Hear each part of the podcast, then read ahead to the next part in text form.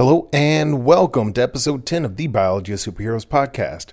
I'm your host, Shane Campbell Staton, and I'm joined in the lab as always by my good friend and partner in crime, Arian Darby. Hey, what's up, you guys? This is Arian, and I just wanted to deliver a quick disclosure. I am currently an employee of Warner Brothers Entertainment, and any feedback and opinions that I have are solely my own and are not a reflection of the company. In this episode, we dig into the biology of Danny Rand, also known as the immortal Iron Fist. I sit down with evolutionary biologist Dr. Sheila Patek of Duke University, who studies the biomechanics of extreme movements. We talk about what makes for a powerful strike, how extreme movements evolve, and the biology of an animal whose punch is literally faster than the blink of an eye. So sit down and kick back because the Biology of Superheroes podcast starts now.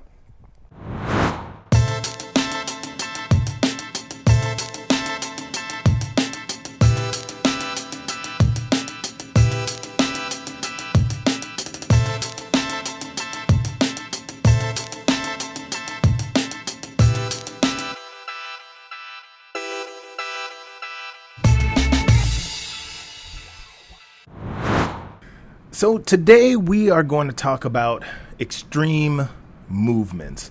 Specifically, we're talking about striking, hitting, smashing, all the things that comic book nerds love to see on the pages and on the screen. I'm talking about that nitty gritty, hardcore, rough, and tumble. Uh, I'm actually glad that we get to talk about this uh, in the lab today because uh, many of you may not know uh, but my esteemed co-host Arian Darby actually has a black belt. That's how we're gonna start this. yeah, it's true. Um, that is a fun and ancient Snapple fun fact uh, that I'm sure you could look up in the the scrolls of Taekwondo lore from back in the '90s. But I actually right around the age of five or six, got into martial arts, probably due to a combination of a couple of things. First and foremost, a deep and never ending love affair with Ninja Turtles. Oh, got to. Gotta do it. And then, second. That's Turtles in a Half Shell right there. Oh, yeah. Bruce Lee. the man, the myth, the legend. Between Bruce Lee and a healthy diet of Ninja Turtles, there was no way I was escaping my childhood without doing some form of martial arts.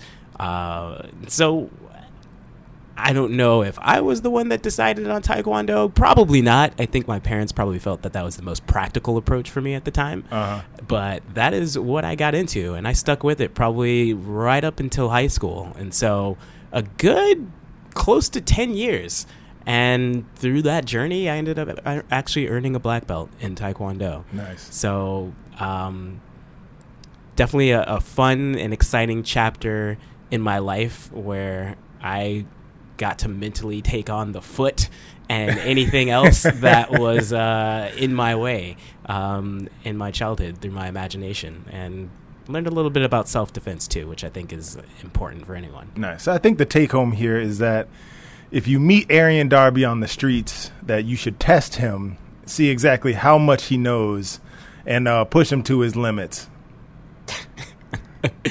One one hundred percent. I think in my mind, I'll kick you in the face, but in all reality, you'll probably just feel a, a pinch on your kneecap because my foot just doesn't go that high anymore. Yeah, it, it, all you gotta you gotta keep up with it. It, it takes practice. I'm still a black belt up here. Okay. and that's really all that matters. That's all that matters. so when I'm thinking about martial arts in the comic book multiverse, I'm thinking about Danny Rand, aka the immortal Iron Fist. So Aaron, give us the rundown on this character. What is the deal with Danny Rand?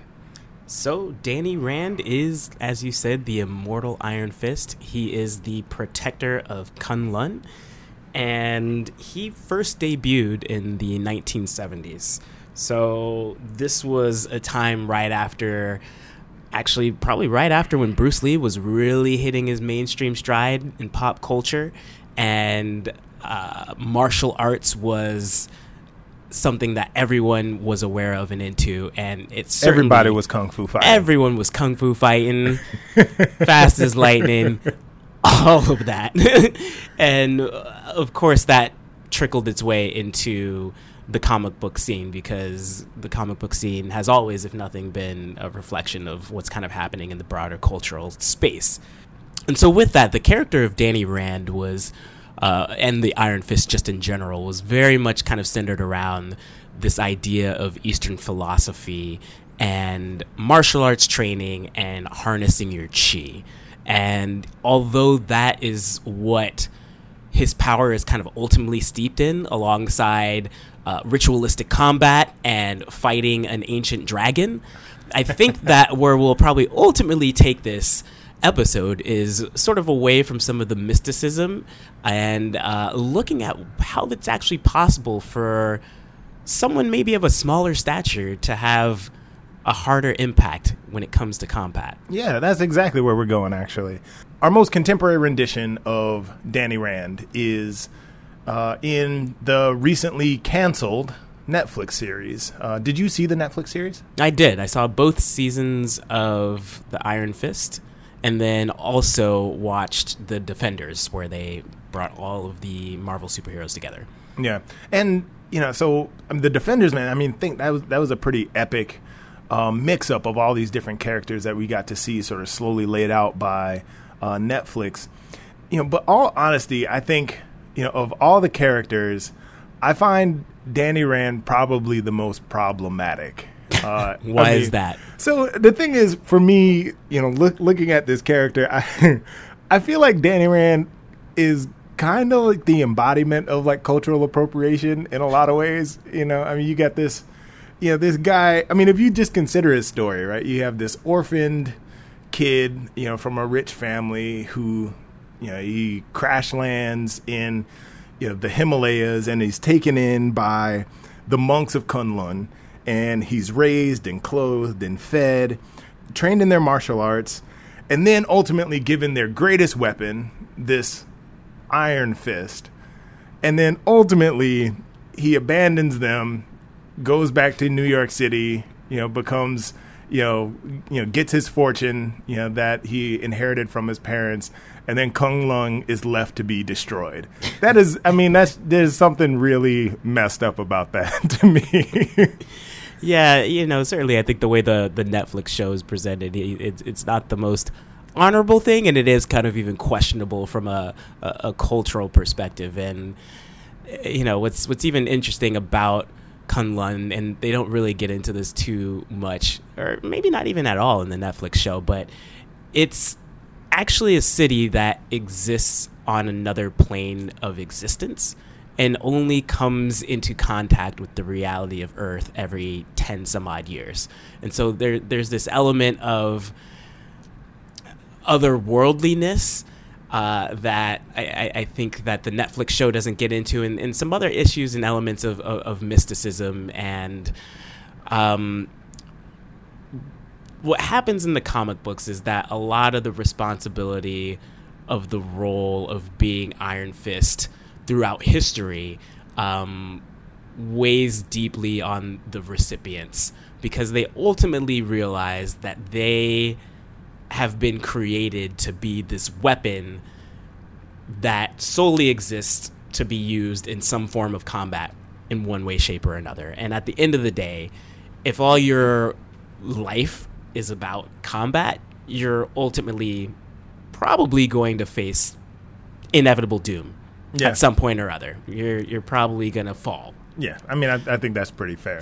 And you know, the, the the big takeaway for anyone that's inherited the Iron Fist is you know to kind of go out in a blaze of glory and um, you know be honorable in your death.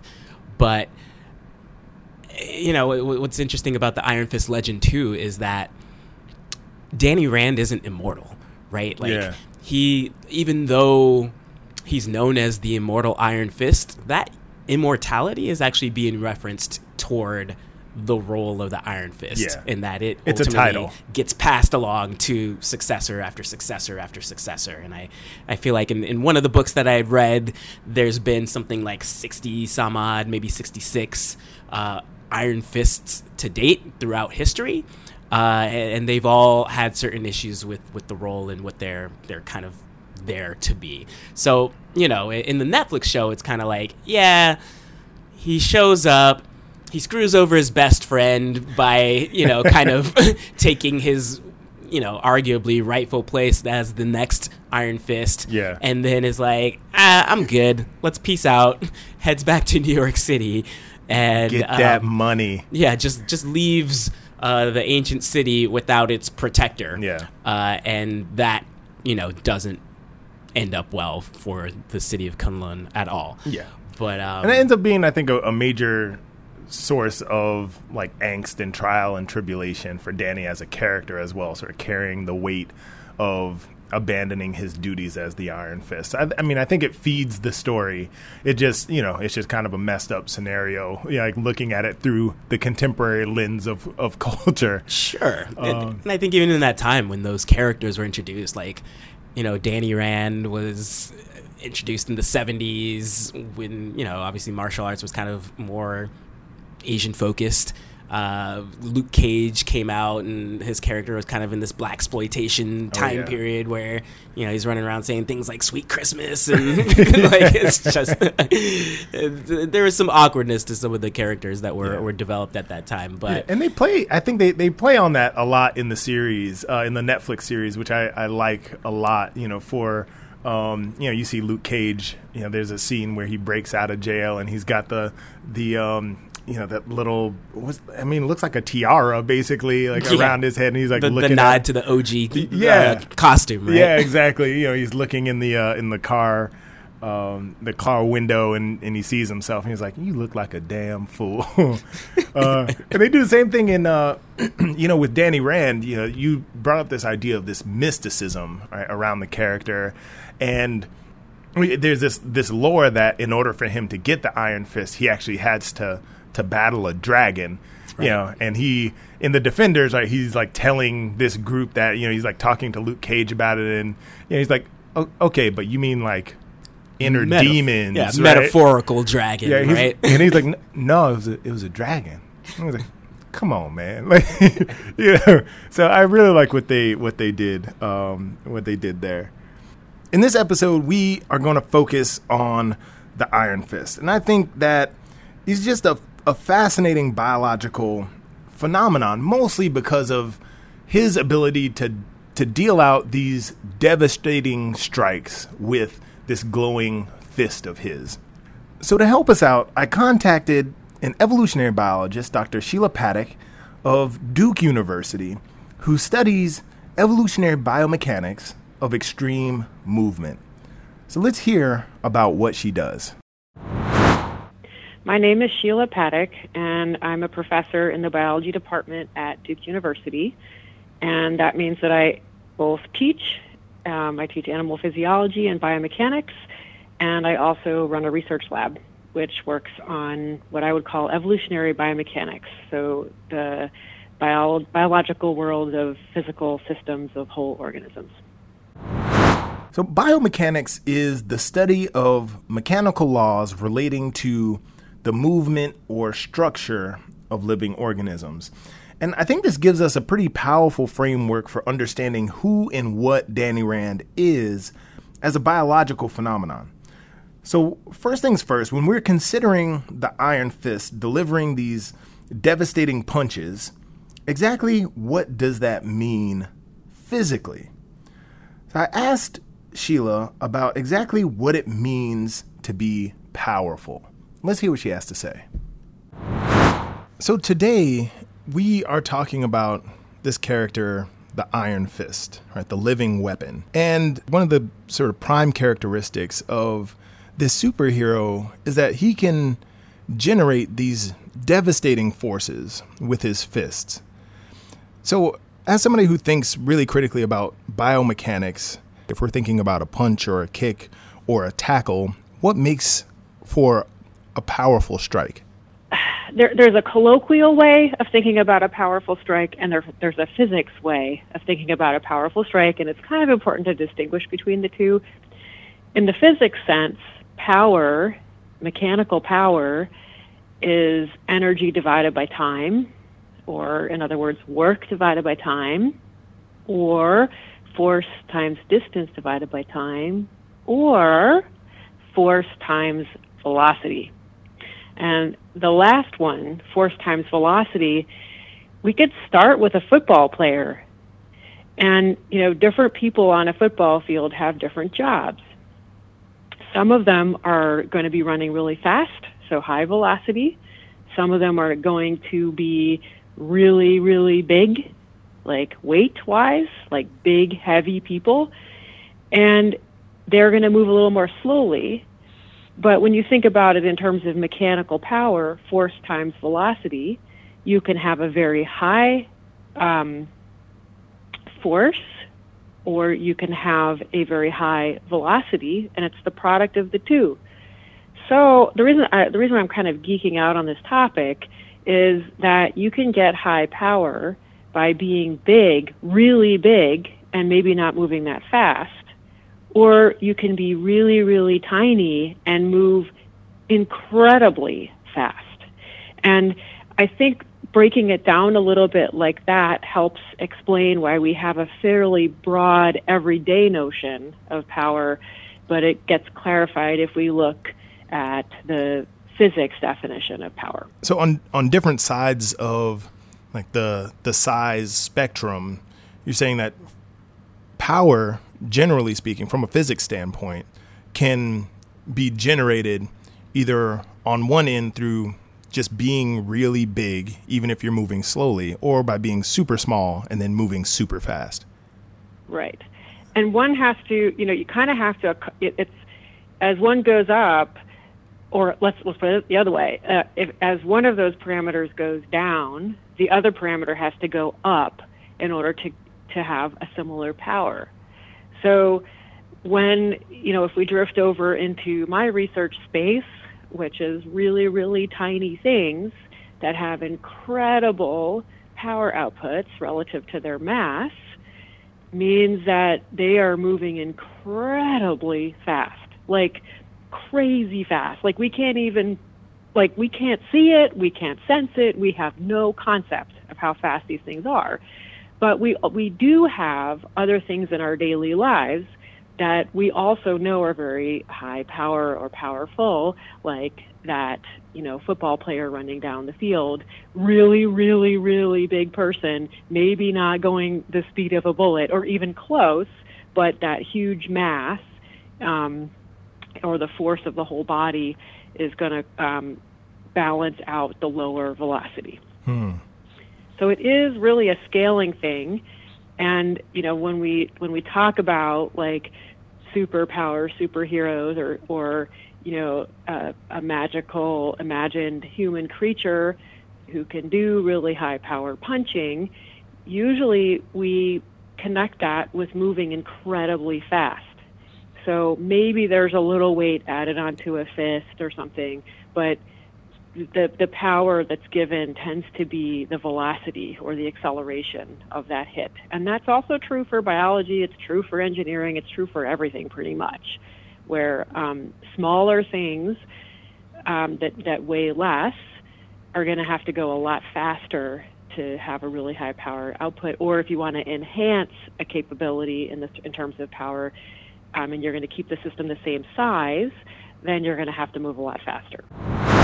So generally speaking, it seems like uh, you know power itself is this trade-off between the size of a system, right? In this case, something like a fist, and then the output of that system. You know, so I think for me, this brings in into mind, um, you know, the size shifters in the comic book multiverse. So individuals like Ant Man and the Atom, and the fact that you know even when they sort of shrink down to very, very small sizes, they still maintain the strength of a normal size human being, right? Which gives them obviously an extreme advantage because they can be super evasive. But if you're going to conserve power, right, in that in that scenario, then in order for Ant Man or the Atom to be as powerful as they would be as a full size person, they would have to move extremely, extremely fast, right? Because they've, um, you know, because they've minimized the system. Therefore, they have to uh, increase the output uh, by way of of speed, and obviously that also brings in uh, to mind like the other side of the spectrum, right? When Bruce Banner turns into the Hulk, he gets both much larger and much faster, which means that you know his force increases exponentially, and you know that combination of increased mass, extremely increased mass, and extremely increased speed is what makes the Hulk the strongest there is. Hulk! Smash! But when we're considering Danny Rand, yeah, Danny is not that large of a guy necessarily, and he doesn't have an exceptionally large fist. So, physically speaking, we have to assume that the power of his fist comes from the speed of his strike, because he's not changing size at all. When we're considering extreme striking speed in our universe, uh, in nature, we can come up with all kinds of crazy examples. We can think about cheetahs bursting into a sprint after a gazelle. Uh, we can think about rattlesnakes striking, uh, and even things like chameleons with their ballistic tongues. All these are incredibly high speed actions that different organisms take. But if we want to find the most extreme strike in the animal kingdom, we actually need to go underwater. As it turns out, nature's real life iron fist is a relatively small invertebrate, a crustacean called the mantis shrimp. This is a group of organisms Sheila's been working on for over a decade, and she gave me the rundown on what makes them so deadly. Uh, so I know that a large proportion of your research focuses on the biomechanics uh, of striking in this really fascinating creature, the, the mantis shrimp. Now, it seems like, to me, at least in my mind, this animal seems to be nature's equivalent to the iron fist. So, exactly how devastating is a punch from one of these animals? I think a simple analogy might help. Um, the thing with mantis shrimp is that that they're moving so fast. So they have these they have these little they're actually mouth parts. They look like legs, but in biology world we know that they're actually mouth parts. Um, and they have and the the fastest mantis shrimp have the the mouth parts that look like legs. They're we'll just call them appendages.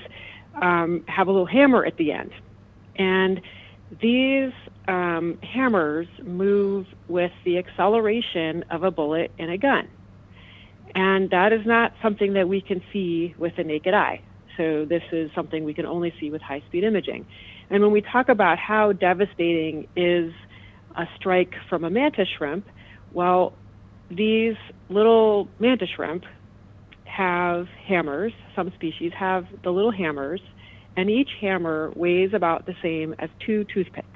Okay, and they accelerate the toothpicks the well, they're not toothpicks, but something about the same mass as two toothpicks at bullet-like accelerations. And when they do this, and they hit a snail, which is their preferred food, they can break open the snail shell. Now, the kind of snails that they eat are marine snails. And these marine snails are have very, very, very hard, not breakable shells. So for me to open up one of these shells I could jump up and down on it all day and I wouldn't be able to open them. I really would have to go get a nice big hammer and give it a good hard hit to break the equivalent snail shell. So the devastating abilities of a mantis shrimp really relate to moving incredibly tiny little low mass structures at extraordinary accelerations. So obviously when it comes to the mantis shrimp, right, we're talking about a pretty small animal. And in order for them to have such a forceful strike, obviously they have to really, really pick up the speed. So, just as a comparison, I was really interested in, you know, amongst the most elite athletes of our species, exactly how fast can we strike?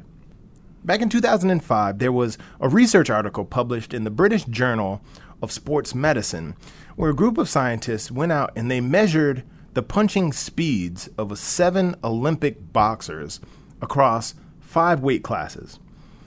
And when they looked at the speeds, they found that there was an average speed, average punching speed across these elite strikers was about 9.14 meters per second. Now, in comparison, when we consider the mantis shrimp, they strike somewhere between 12 and 24 meters per second and it takes them 800 microseconds to complete a strike. 800 microseconds.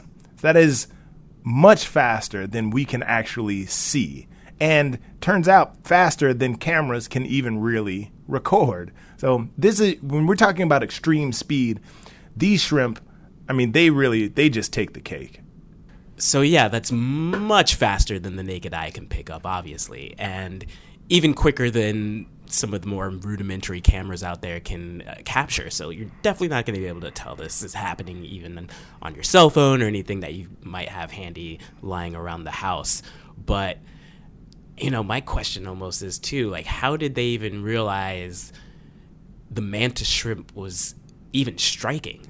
At first. Like, what is it? Just the aftermath of the snail shell that kind of lends itself to the conclusion that there's like an actual strike occurring if you can't even see it happening. Yes, I mean I think the the big thing is I mean you you see the destruction at the end, right? right. You know, and you can sort of see them.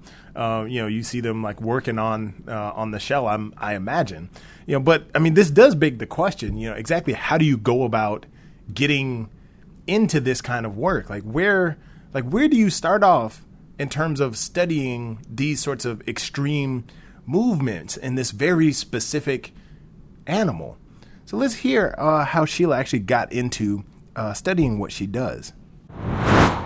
So how exactly did you get into these extreme movements? Like what like how did you get into studying these mantis shrimp? In a nutshell failure. Um, so I I had done my PhD on sound production and working on the biomechanics of how animals produce sound. And I was really interested in that because I was a serious musician all the way through college. And I was trying to merge my interest in sound with my love of organisms and physics. So I head out to do my postdoc. Um, and my postdoc was supposed to be continuing on the theme of sound production. And there are mantis shrimp that people have reported making sound. Mostly, this is through people who are scuba diving or fishing or hold. So it's kind of word of mouth or natural history, and then a couple of papers from the late 1800s.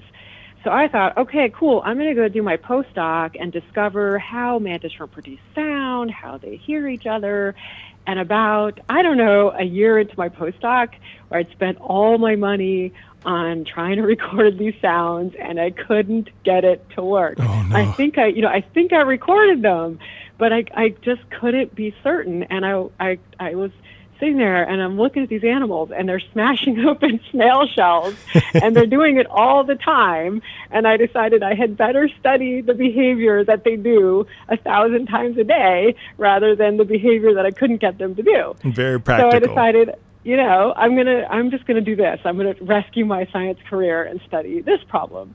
And the the crazy thing is that I immediately hit a huge wall with the Mantis Shrimp Strike project because I had done a lot of high speed imaging, and in fact, weirdly enough, a lot of the physics and mechanics of sound production are very similar to, and in fact, involve fast movements.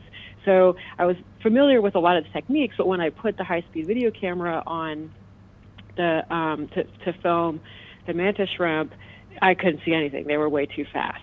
And I was like, oh my gosh, I really am going to have to leave science. This isn't going to happen. Oh, no. And it was through this kind of crazy um, sequence of events where the BBC Natural History Unit was looking for good stories that had to do with technology. And long story short, they rented us uh, a sufficiently capable high speed video camera, and we were able to see these strikes for the first time. As far as I know, anybody had ever seen them. It was right at the moment where extreme high speed imaging was becoming available outside of ballistics and the military. It was the first time we were, we were finally able to put you know cameras with incredible capabilities with that didn't require such high lights that they would just kill the animal immediately. So basically light sensitivity was a technological advance. And the next thing you know, we were filming mantis shrimp and discovered they were the fastest described appendage movement yet in the literature. And then everything just kept kept rolling, and here I am, like 14 years later, still working on them. Wow. This is like our our first look at nature's iron fist. That's amazing. So I really love this story because I think it really highlights how failure can lead to innovation, both technological innovation and intellectual innovation. And the fact that there's just so much serendipity involved in uh, in scientific exploration and in scientific discovery.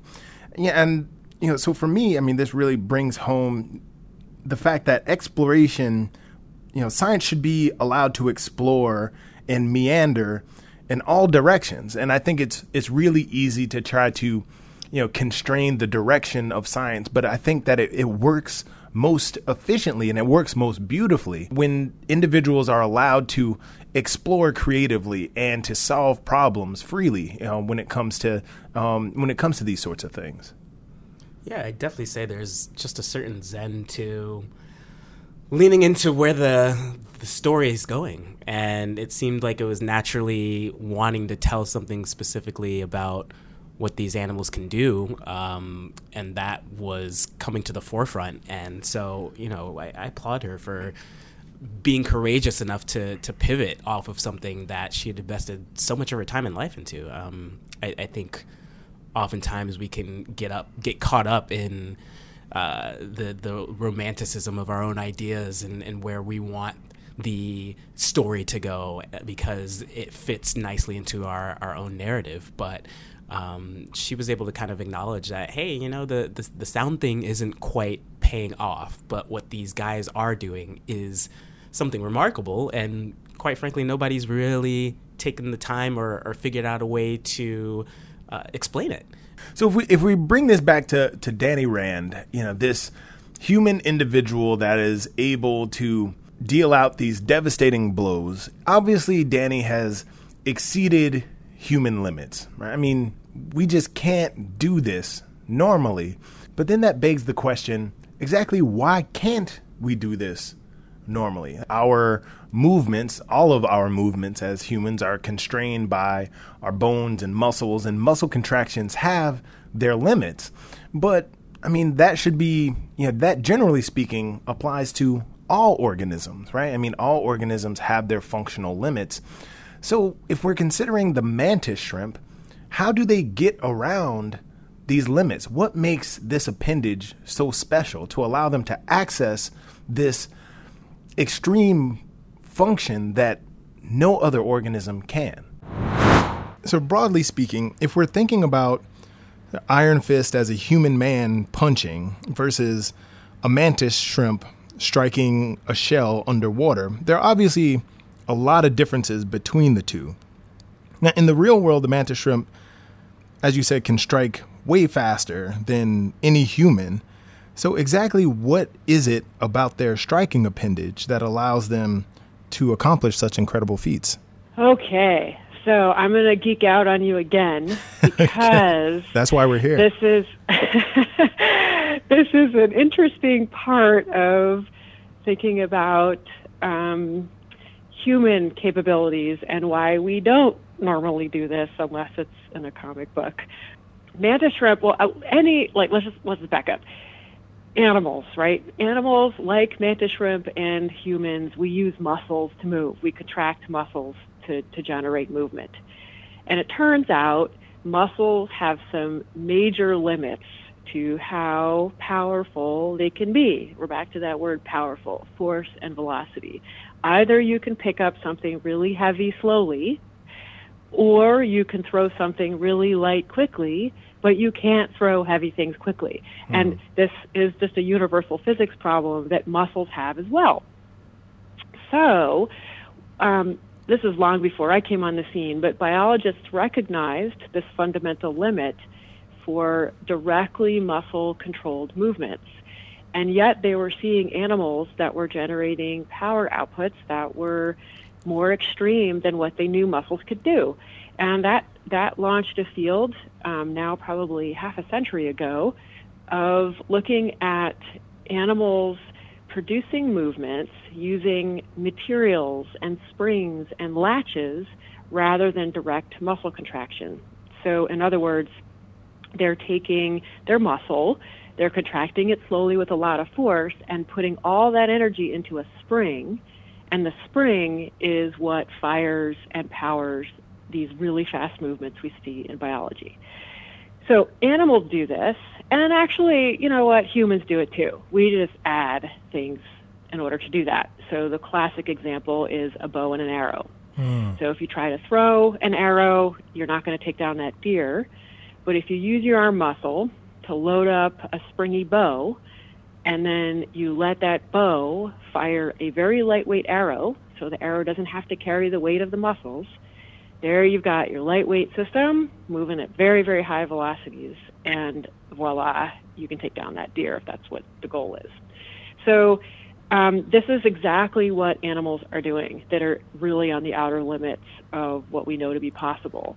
And um, so, the mantis shrimp, they load up a very, very forceful muscle that they, they contract that.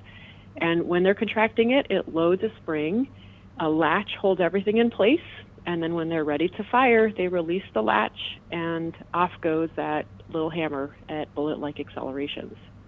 The the um, the one thing that I wanted to comment on is that yes, humans have done the analogous thing with bows and arrows, but as of yet, humans have not been able to design or engineer systems at the scale of mantis shrimp and slower that can that can um, achieve equivalent performance Wow. at light weights. Even with So technology. rema- Yes, even with today's technology.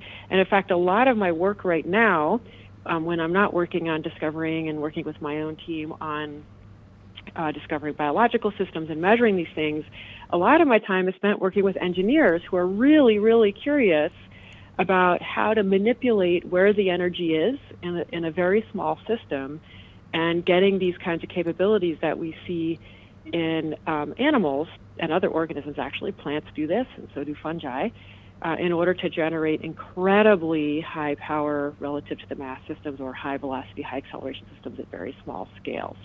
So this is actually a real engineering question um, that is really I, would I, I think it's safe to say is a pretty hot topic at the moment. So essentially they've in order for mantis shrimp to accomplish these incredible feats they've evolved this incredibly specialized mechanism that allows them to essentially just subvert the limitations of their muscles right? So they basically you know, so now they have this like specialized latch system that just allows them to do things that most organisms simply cannot do. And this, you know, one of the things that, you know, Sheila mentioned is this we have not figured out how to accomplish what these small crustaceans have uh, have accomplished despite the fact that, you know, we have, you know, all of modern technology at our disposal. I think that's absolutely incredible. Yeah, and I think that's one of the fascinating things about science too, where nature seems to always be such a source of inspiration for taking technology and our own understanding uh, of how things work uh, and innovating to the next level because we have these examples and these phenomena that at a certain point in time are inexplicable. And now there's some understanding coming into the mix just at least in terms of rationalizing and providing some verbiage around how it's actually occurring but we still can't necessarily replicate it and that's kind of fascinating when you think about all of the tools at our disposal, all of the insight and knowledge that we've collected over time, all of the resources and brain power that you can put into a room, it's still mystifying to explain how something happens in the natural world.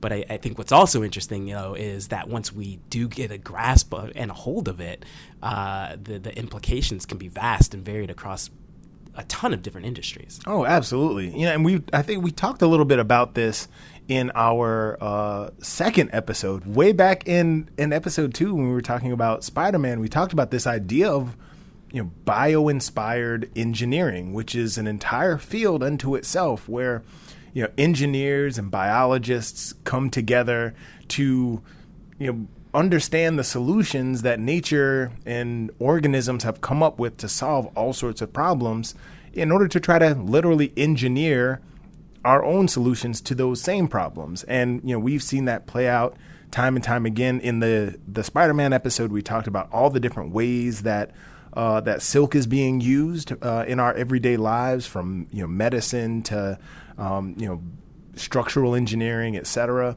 Yeah, so you know if we consider like some of the the most extreme problems you know in, that contemporary society faces, you know things like getting water in extreme environments. Obviously, there are organisms that have been evolving to live in these environments for millennia.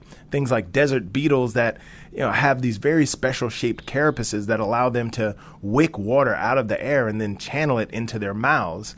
And you know now we're designing you know water bottles that can that are shaped the exact same way and have the same properties yeah, and can do the same thing. So now you know, populations that are living in these very extreme environments with very little access to water can now literally pull the water from the air. Uh, you know, we see this applied across all sorts of different things, you know, shark skin swimsuits and all sorts of stuff. So, you know, this idea of biologically inspired engineering, I think, you know, it's been a source of incredible innovation over the last few decades. Yeah, and it's almost interesting. You, it sounds like you're almost talking about some ideas about extreme adaptation for, for survival in some of these uh, ecosystems that these animals are living in. And and one of the thoughts that came up for me was how did the shrimp actually come to a point to, I, I guess, kind of evolve this striking capacity? Uh, what is it about snails and, and cracking through the outer shell, or I, I guess using them as a source food, um, sort of lended uh, the shrimp's evolutionary path to go down this road because it, it seems a little bit extreme. I know when I eat snails, which is all the time, escargot, Darby, they called me.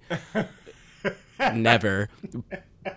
But point being, they come in a little tray and you just kind of scoop them out, and th- there it is, voila. But I'm sure in the natural world, as a smaller creature, it's a, a little bit more complicated than that. So, uh, is a snail difficult to extricate from its outer shell?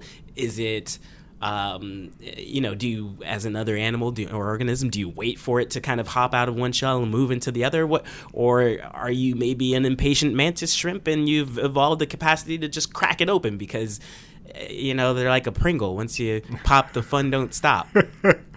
yeah. So so the thing is, so uh, snails actually they cannot remove themselves from their shells. Mm, okay. Um, so they're they're stuck in there, and that's where they hunker down. You know, if anything happens, they. Um, you know that is their first and pretty much only line of defense for most snails. There are some that have evolved all sorts of other defenses that are really crazy and cool, but we won't get into right now. Yeah, so you know, essentially, you know, the saying in biology is that, you know, extreme performance evolves under extreme conditions, right? I mean, that is, um, you know, that's sort of one of the fundamental bases for evolution by way of natural selection. And, you know, so when you're a small crustacean and when faced with this extreme challenge, like trying to feed on something that has this shield essentially, you know, trying to find a way to get past those defenses. I mean, that basic, you know, predator prey relationship is what leads to these extreme innovations. It's interesting to think about, you know, the mantis shrimp versus the snail in this scenario because again, if we bring it back to our Marvel universe, thinking about the Iron Fist, it also brings to mind when the Iron Fist, when Danny Rand meets Luke Cage. When they first meet, yeah, especially when we as we see it play out in the in the Netflix universe, and also you know as we as it plays out in the comic book pages in several different story arcs, you they don't really get along. They're kind of coming from different places. They don't really see where each other is coming from, and it eventually leads to an altercation. Now, for those of you that don't know, Luke Cage is uh, essentially invulnerable. You know, so his skin is unbreakable. He's the unbreakable man. So in this face off between Luke Cage and the Iron Fist, you basically get the comic book equivalent to the mantis shrimp versus the snail. You get this immovable object versus this unstoppable force. In Luke Cage's story, the it, when he undergoes this experiment in prison. He comes out on the other side. You know, the biology of his skin somehow changes, and it uh, essentially takes on the properties of an abalone. An abalone is a marine shellfish, and the physical structure of the abalone shell is one of the hardest structures in nature. So, very literally, you have this on one hand, you have the Iron Fist with this extreme striking capability, and on the other hand, you have this massive individual Luke Cage that has this unbreakable, un- impenetrable skin, and you know that is, you know, I think a pretty decent parallel uh, when it comes to understanding this relationship between the mantis shrimp and the snail. So then that begs the question: exactly what happens when an unstoppable force meets an immovable object? What keeps these animals from simply tearing themselves apart when it comes to trying to destroy, you know, such a hard surface? So let's hear what Sheila had to say about this. You have these mantis shrimp, and they have this this specialized feature um, or set of features that allow them, in combination, to you know belt out these incredibly powerful strikes. I mean, if we consider like Newton's third law of motion, right? Everything has an equal, uh, every reaction has an equal and opposite reaction. As much force as a strike delivers, it seems like the appendage would also have to withstand that much force. So, how do these mantis shrimp keep from like tearing themselves apart? Yeah, that is a great question. And in fact, um, just as a plug for the kind of work that you're doing on this podcast, um, we do have an answer to that question from uh, in Mantis Shrimp, and it's because other scientists and engineers listen to these types of programs and get ideas. So, um, ages ago, like over a decade ago, I gave a main stage TED talk that was, you know, recorded and put online, and an engineer who I didn't know watched it and he's and he's a materials engineer. His name is David Kisailus, and he, he tells a story about this on a podcast actually uh, when he published the, the work in Science quite a few years ago now. And he, he watched my TED talk, which I had put together for a general audience, and he watched it and he's like, "Hold on a minute." You know, I was trained as an engineer or a, or a material scientist that shells are unbreakable, and here I am watching a mantis shrimp break shells there must be something incredible about the fracture resistance of the mantis shrimp's hammer. And I have to say that I did not know this in my field of biology. I just didn't know that there was a big whole other field of material science about fracture resistant materials. So he and a bunch of other colleagues went went on and, and are continuing to um, uh, solve that, and they did. Um, and not only that, not only have they solved it, but they've also started to build synthetic materials that are fracture resistant based on how the general principles of how mantis shrimp do it. So, how do mantis shrimp do it? They have a very hard outer layer to the hammer, so very mineralized. And inside the ball of this hammer is slightly less mineralized material that's layered, kind of like plywood layers that you would see in plywood but it's layered in a way that um, the impact, the energy of the impact, is actually concentrated in the center of the hammer instead of you know of uh, you know uh, busting up and breaking the outer layer of the hammer. It's centered in the middle of the hammer, and as the energy is um, experienced there, it all those little layers dissipate the energy. So it makes it so it's little little fractures will happen, but they won't spread, hmm. and that will keep the the hammer intact. And then the final thing they discovered is that it's a little bit like a baseball in the sense that the outer layer keeps the whole thing really, really tightly in compression. So it's just tightly wrapped with materials, and that somehow or other emerges from the way that the hammer grows in the mantis shrimp. So it has a it has a really amazing system for concentrating the energy in a region of the hammer that then dissipates the energy and prevents uh, cracks from spreading. And the whole there's a whole other field of people who are really curious about these kinds of materials, and they can be really helpful for us as humans, not just um, animals, because you know if you could if you can have really lightweight fracture resistant materials, you can have better helmets and all kinds of stuff. So there's a lot of a lot of cool stuff tied up in the evolutionary history of mantis shrimp. So again, that, that brings us back to this idea of biologically inspired engineering, right? So not only have they solved this problem of delivering these massive strikes, but they've also had to solve the related problem of being able to withstand the extreme forces that are produced.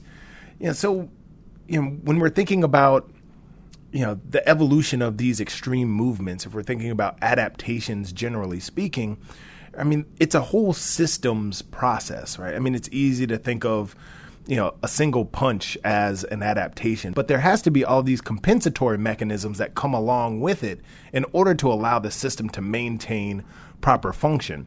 So when we're thinking about Danny Rand as, you know, this kind of scrawny guy who, you know, is then bestowed the powers of this iron fist and he's able to deal this mighty blow with his fist, well, okay, he has to punch with his fist, but that fist is connected to the rest of his body. And unfortunately, he's not the immortal iron body, he's only the immortal iron fist. Yeah, so he would also have to completely remodel or you know substantially remodel you know, a lot of his other biological systems things like his skeletal features in order to be able to withstand these mighty blows that he's actually dealing out to his opponents yeah, and so obviously the comic book world is going to take some liberties with that.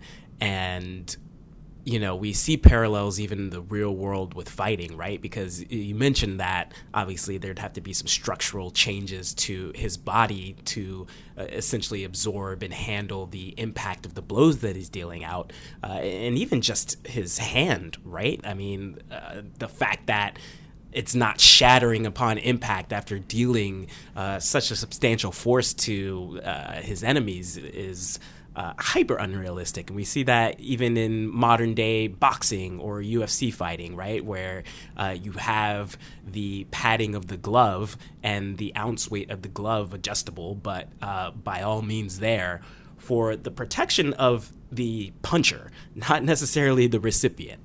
Um, yes, very true. you bring up a great point in in that the human body has you know methods for compensating for specific activities, right? I mean, this is what generally we call adaptive acclimation, right? So, you know, when we consider things like uh, like tennis players, for instance, you know, when you start playing tennis from a very young age, your dominant hand actually grows to be longer than your non-dominant hand, mm. right? and that's you know simply a function of this repetitive action that requires so much force, and you get compensation, but that compensation is asymmetrical because you're not swinging with both hands. All right. So, I mean, that's just one example, but there's all sorts of ways that, you know, the body, you know, adjusts to activity. I mean, you know, simply working out, right? You get bigger, you get stronger. You know, if you run long distances, you lose weight. You have a tendency to, um, you know, to lose fat content, right? I mean, your body changes in all these different ways. But when we're considering Danny, we're talking about some very extreme remodeling because, again, this extreme performance you know, requires you know extreme compensation either through adaptation or through acclimation. So then that begs the question, you know, if we have Danny with this crazy ability to deliver a punch, or if we consider any of the superheroes that we've ever talked about on this podcast, why don't they just always win? Right? There always seems to be some kind of cost that comes along with you know these incredible abilities, right? Some sort of weakness, some proverbial Achilles heel. So exactly what is the cost to this sort of extreme performance in the natural world? Let's hear what Sheila has to say about that. One of the things that that is a challenge for me working on truly extreme organisms in terms of you know they they're they're just kind of the outer limits of what humans could even imagine a lot of people naturally i think it's just a human tendency assume that these are perfect that they're optimized that they're all powerful when in fact they really are not. With every single thing that comes along with extraordinary superpowers there are major costs. And frankly, that comes up with a lot of the superheroes, right? That they get this powerful thing and then they lose something else in the process. Yes. So, you know, there's a lot of that in the systems that I study, but I want to mention one in mantis shrimp. And we see this actually in many, many different fast systems. So, uh, it goes back to how you get high power, right? So you have to have high force or high velocity. So mantis shrimp that have hammers have to load a very, very stiff spring. And in order to do that, it takes their muscles a long time to load it. And, you know, we're talking about, okay, let's just step back here for a second. One of the fastest animals on the planet is eating one of the slowest animals on the planet. They eat snails. Yeah. Yeah, so there's the there's this crazy scenario where here we have, you know, you, you would think with the extraordinary superpowers of mantis shrimp that they would be all powerful and be able to catch everything. But in fact, they hunt the slowest animals, which are snails. And there's a reason for this, which is that when they evolved this ability to put energy into a very, very stiff spring, and have the spring drive the hammer, they had to evolve very slowly contracting muscles that have very, very high force. Hmm. And the result is it takes them a long time to load the spring. And that means that they, they do not have the response time in order to um, fire the hammer immediately upon seeing a prey or you know being able to nail a fish swimming by. I mean, they do on occasion do that, but that's they're not good at it. It takes them a long time. So when they evolved into that direction um, of having extremely high acceleration movement, they it came with a big trade-off. And these kinds of trade-offs, to me, are actually much more interesting than, and I think much more informative than thinking about the kind of most extraordinary, most extreme, optimized, take over the planet type of thing, because that that just isn't the case. And I think you know I think that actually underlies a lot of comic strip, comic character stories. Right? You get this power, and it comes with a with a terrible cost. Yes. And those kinds of trade-offs are very interesting in biology, as they are with humans and human engineering.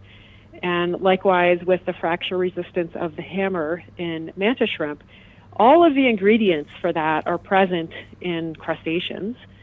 It's just a few tweaks um, and, and organizing things just a little bit differently that gives it that ability. And with those tweaks, of course, um, come all of the deep evolutionary history and uh, that that come with that. And you know, it's not perfect, and it has problems. And it's been kind of something I've been struggling with my whole career since I since I started working on these weird, amazing systems is to try to explain that they're not perfect and they're not optimized. So, yeah, but I, th- I think that follows. I think we all know that. We all know that about life, but it's just really tempting, human nature, to be like, the mantis shrimp is the most powerful animal on the planet. It's going to take over, you know? And very, very unlikely. okay.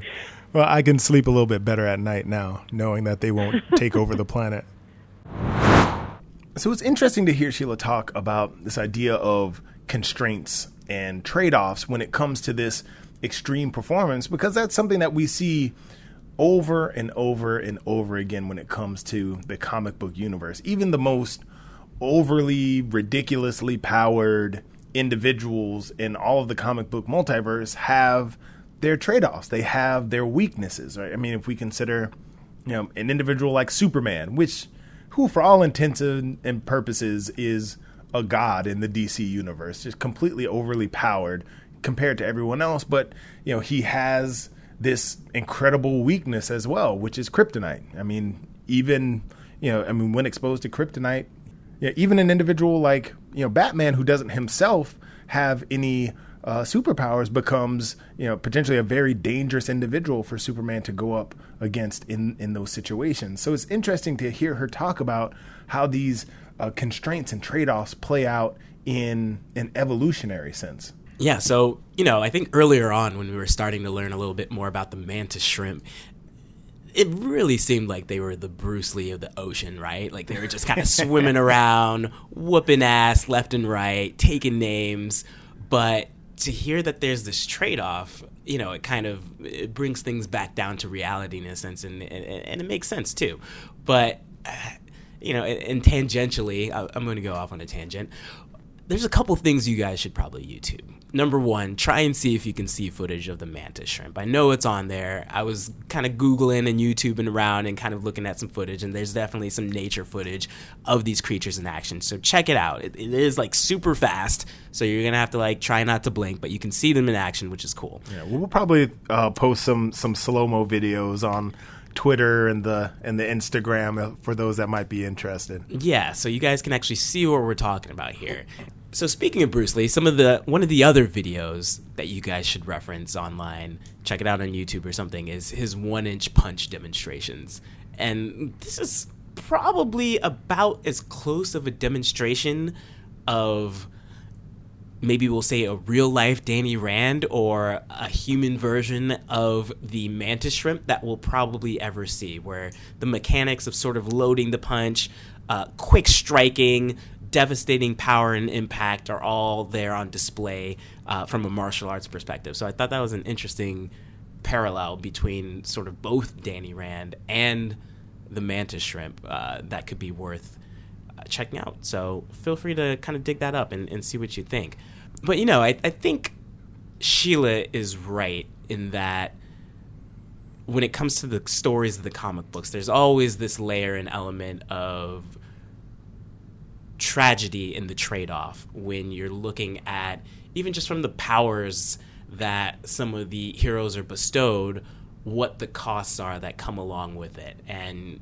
you can take a look on the Marvel side, which in particular does a, a, a, really interesting job of, of sort of weaving those into the stories and the backdrops of the characters, where a character like Bruce Banner, who we mentioned earlier, uh, gets exposed to gamma radiation and he has access to uh, this nearly limitless power in the form of the Hulk, but at the same time has to give up access to his intellect. And you have a, a character from the X Men like Rogue, where uh, with the simple touch, she's able to absorb someone's memories or abilities or powers if they're gifted from kind of a mutant or superhero sense, but at the same time is tragically doomed to never really have the full human experience because every time she comes into physical contact with someone, she is essentially. Uh, just overwhelmed with their essence, whether it's the good or bad memories, the powers that she might not be able to control because she's never been exposed to them, and any sort of feeling that comes along with that. So, uh, you know, it, it's interesting that she draws those parallels to that, and uh, we can see that in the natural world. And I, I think even in the episode where we're talking with Doug Emlen about uh, just uh, some of the uh, deer and, and, moose and, and, and yeah. things of that nature. Evolution of Evolution extreme of, weapons. Yeah, of extreme weapons. Those come with a, a, terrible, terrible cost. Yeah, absolutely, absolutely. So obviously, we spent a lot of time talking about you know this punch, this extreme strike of both Danny Rand and the Mantis Shrimp. You know, but obviously, when we're considering the immortal Iron Fist, right, I mean, one of the sort of hallmarks of this iron fist is the fact that it glows, right? This idea of it giving off, you know, light and maybe heat. We're not quite sure, and he can do all these different things with it. You know, something about this glow that is intriguing to me. Is there any sort of basis to this at all? So, in my conversation with Sheila, I asked her about this, and she gave me an answer that completely blew me away. So let's hear what she has to say about this. One of the trademark characteristics of, of Iron Fist is his glowing fist. And it's my understanding that mantis shrimp can actually generate light and heat during a strike. What produces this phenomenon? Okay, yeah. So, along with their ability to move at such extraordinary accelerations, is their use of a really most extreme fluid dynamic phenomenon called cavitation. And cavitation is when um, you have two areas of flow, one moving in water, one moving incredibly fast, next to an area of water that's moving slowly. And when you get that, you get low pressure, extremely low pressure, so that a little um, essentially bubble of vapor forms in the water. So it's a little bit like thinking about boiling water, but instead of heat causing boiling and that low pressure, it's actually to fast flow next to slow flow. So this little vapor bubble forms when mantis shrimp hit snails, or actually, frankly, when they hit anything. And that vapor bubble is called a cavitation bubble. Now, the formation of the vapor bubble is very cool, but the most amazing part is that it collapses at extremely short time scales. And here we are, back to power again. because essentially, the power, um, in other words, the energy released per unit time when a cavitation bubble collapses, is truly extreme. It generates a huge amount of noise. It generates light, which we actually can't see as humans, but um, it's because it's very, very brief, and uh, sound and heat, like equivalent to the surface of the sun, heat. Equivalent and to, I'm so sorry, top, uh, you said sorry. equivalent to the surface of the sun? Yeah. yeah. That's absurd. So it is absurd. I love so, how you were just going to move past that like it was not a thing. But that like that sounds like something that came straight out of a comic book.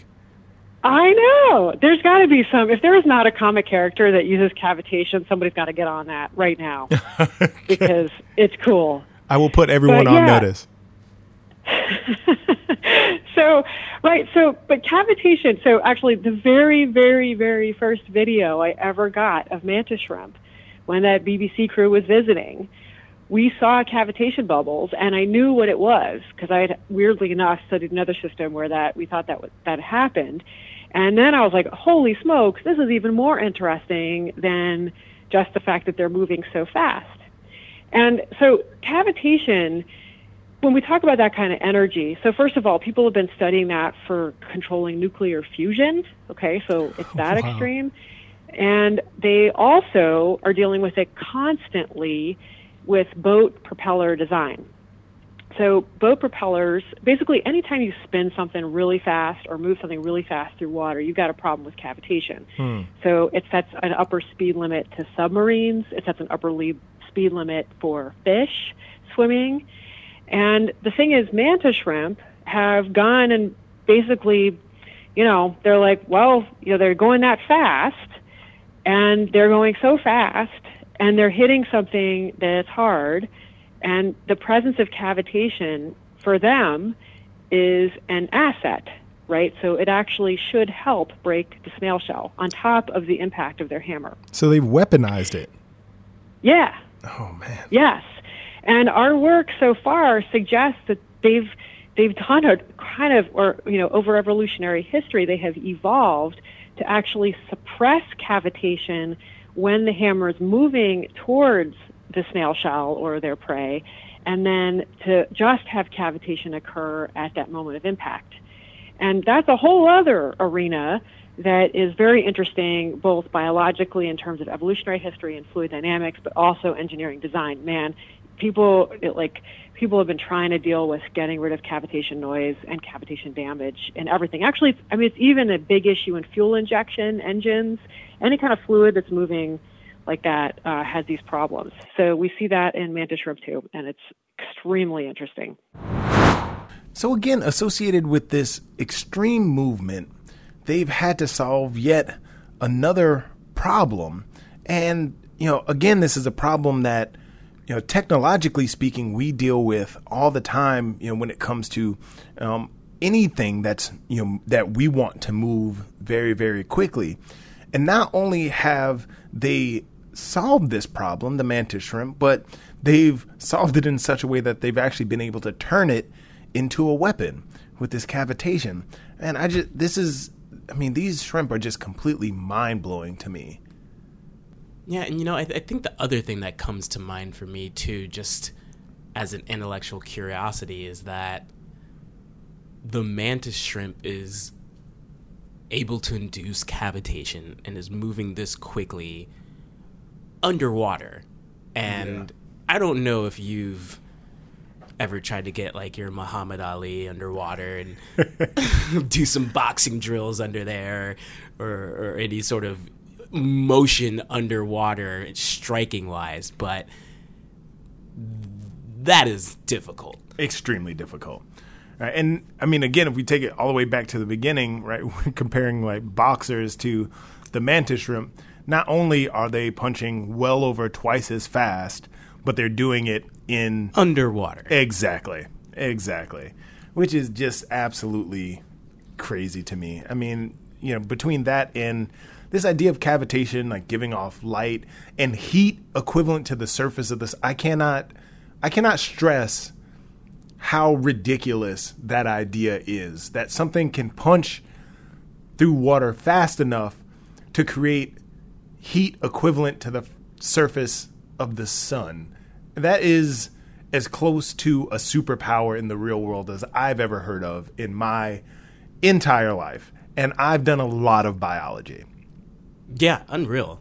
Um, and shout out to my high school physics teacher. Some of that stuff she was talking about earlier with the equations was um, giving me some massive throwbacks to the classroom. But uh, you know, I'm sure somebody out there that that's a little bit quicker with the equations can maybe sort out what the speed and, and ramifications would be for the mantis shrimp if they were in air versus underwater and like I, what's hotter than the surface of the sun what's faster than 12 to 24 meters per second and how does that translate to land speed like i yeah i, I just like i can't even fathom but if you can please shoot us a message on Twitter, Instagram, Facebook, wherever. If you if you can kind of map out that equation and, and maybe have uh, what that would maybe equate to on on land. Yeah, um, it would man. also be interesting to know in terms of force if you scaled up a mantis yes. shrimp to the size of Danny Rand. Like exactly what kind of force are we talking about? Like what exactly how devastating would that punch be? theoretically speaking. Hit us up on the gram or hit us up on Twitter if you have any kind of idea. Uh, so, but when we're thinking again, like, you know, if we take one more dive into this, you know, if we zoom way out and think about Danny as a character, obviously, you know, he has this very long, sort of arduous journey to become the Iron Fist. And is all of those experiences you know, in culmination across the arc of his entire life that leads him to become this hero with these incredible powers.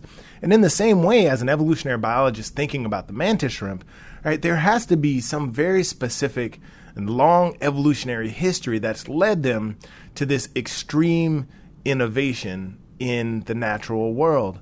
So I asked Sheila a little bit about exactly how this phenomenal bit of performance came to be.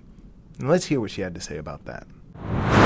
In the Marvel universe, like thinking about Danny Rand, this guy who becomes the immortal Iron Fist. He has this really long history that leads him down the path to becoming this hero, this this Iron Fist.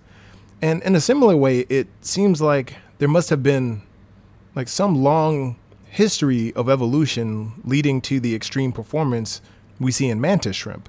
So, how does such incredible performance evolve in the natural world? Are there rules? Yeah. Okay. This is you've kind of gotten to my holy grail.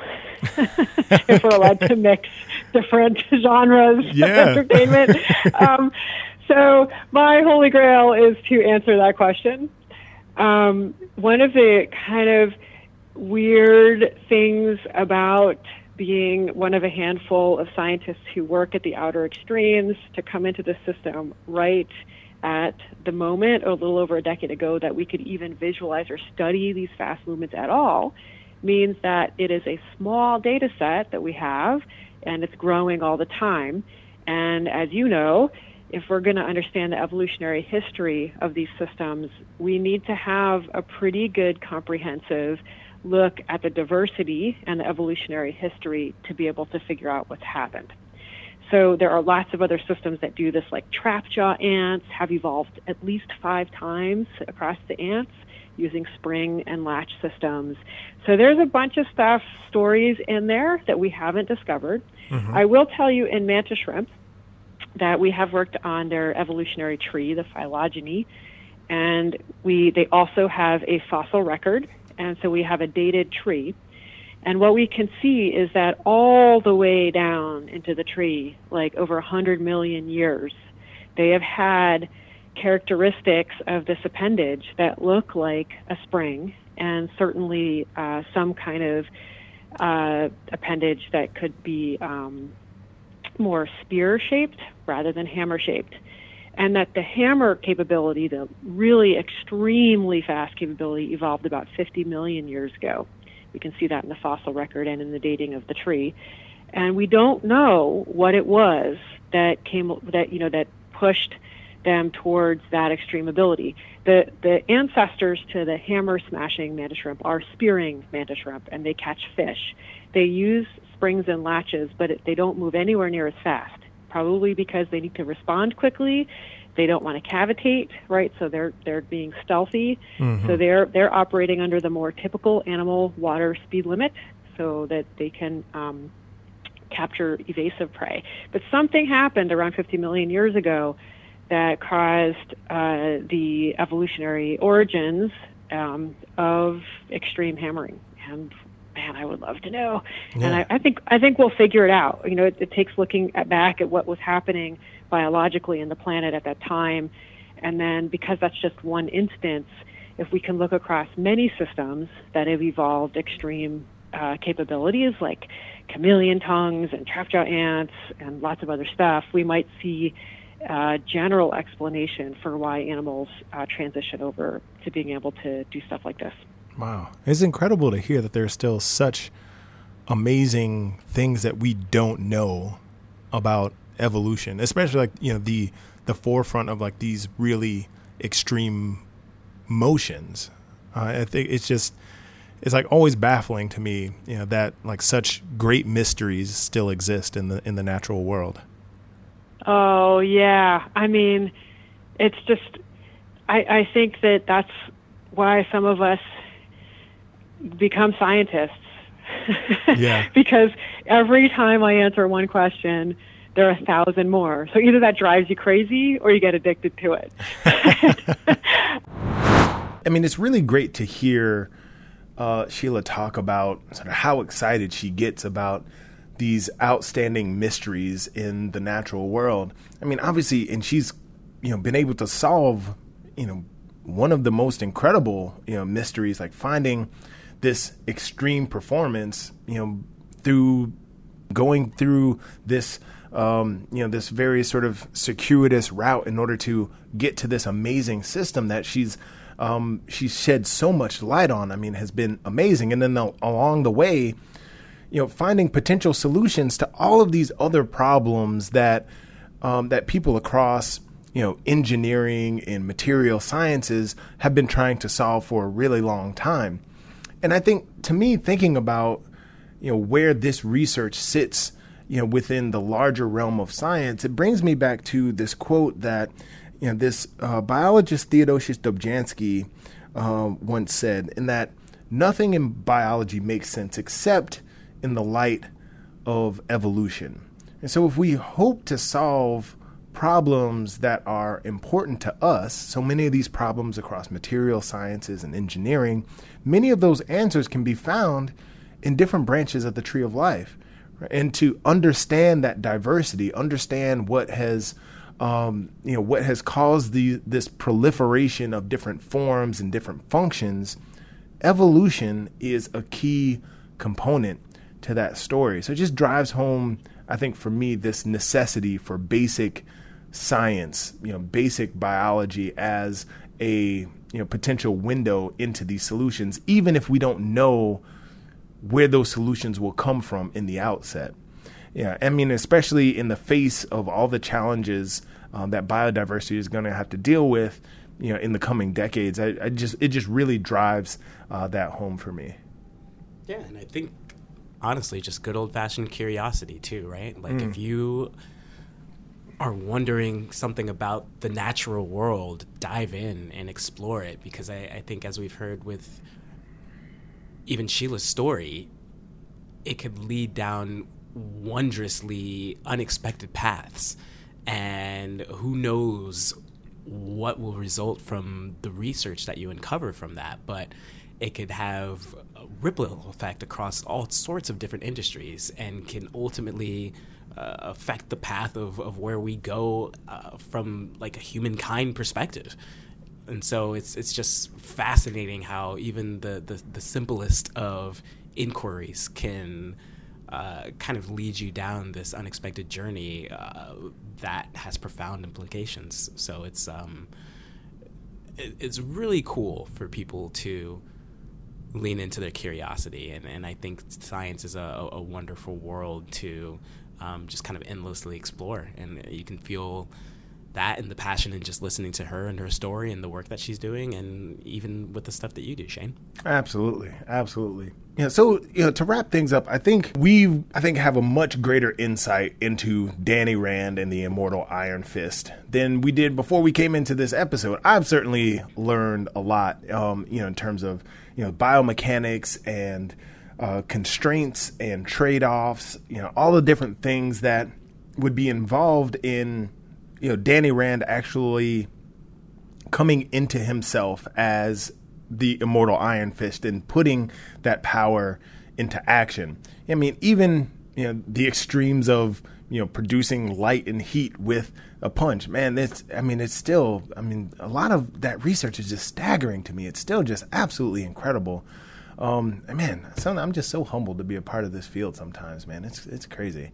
Um, but anyway, this has been a lot of fun. And obviously, you know, Arian, it's always a pleasure. Um, yeah, and for those of you out there, you know, the take home points here are that, you know, nature does some crazy stuff. And if you see Arian on the street, try to kick him in the face and see what happens. Come at me, bro.